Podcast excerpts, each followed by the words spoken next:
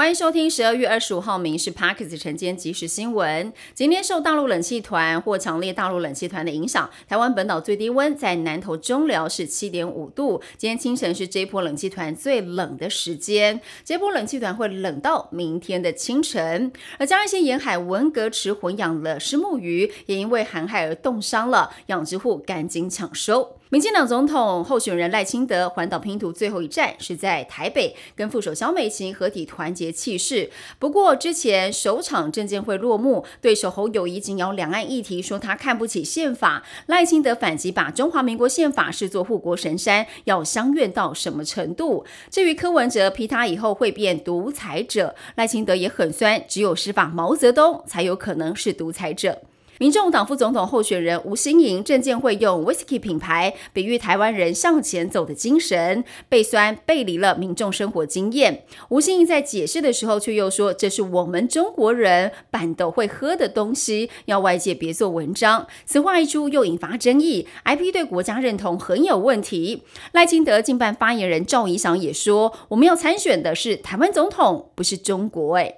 下周就是二零二四跨年，民众利用三天连假要到东部迎接曙光。公路局是预估苏花路廊南下跟北上车潮最高峰分别落在假期的第一天跟收假日，全日车流将近是一点三万辆次。三十号周六凌晨四点可能就会涌入车潮。假期第二天午后，苏花路廊则是以北返车流为主，收假日元旦会出现北上车流的高峰，车潮从上午的十一点起陆续涌现到晚上的八点才会缓解。走过十八个年头，新义成品在昨晚平安夜晚间的十点三十分正式熄灯，二十四小时营业的重责交棒给松烟店，很多台北人也特地前往跟他做最后的道别，感谢新义成品陪伴了人生大半个青春。台北一零也特地点灯来表达怀念跟祝福。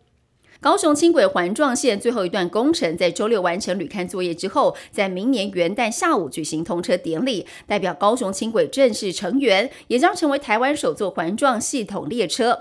不过成员后计费方式改采上下车刷卡的里程收费，采用顺时钟跟逆时钟的方式标示方向，跟过往的习惯是大不相同。由中山科学院研究院积极研发的腾云二型无人机，滞空飞行时间已经突破了二十小时，航程遍及我国航空识别区，可以执行中长程的海空域的监测任务，拥有全天候监控台海的能力。中科院将视空军的需求，持续规划国产飞弹、火箭等等挂载，朝着查打一体、任务多元的方式来精进。因总统跟立委选举，明年一月十二号下午的五点到一月十四号上午的八点，四十个小时会提升为重点戒备。国防部下令各级部队开始制作投票日留守的名册，规划战备轮值措施。预估大约是五千位的官兵没有办法投票，人数跟二零二零年大选相近。但是海空军官兵二十四小时待命的飞弹部队、空军战管等留守人数，比上一届总统大选要来得多。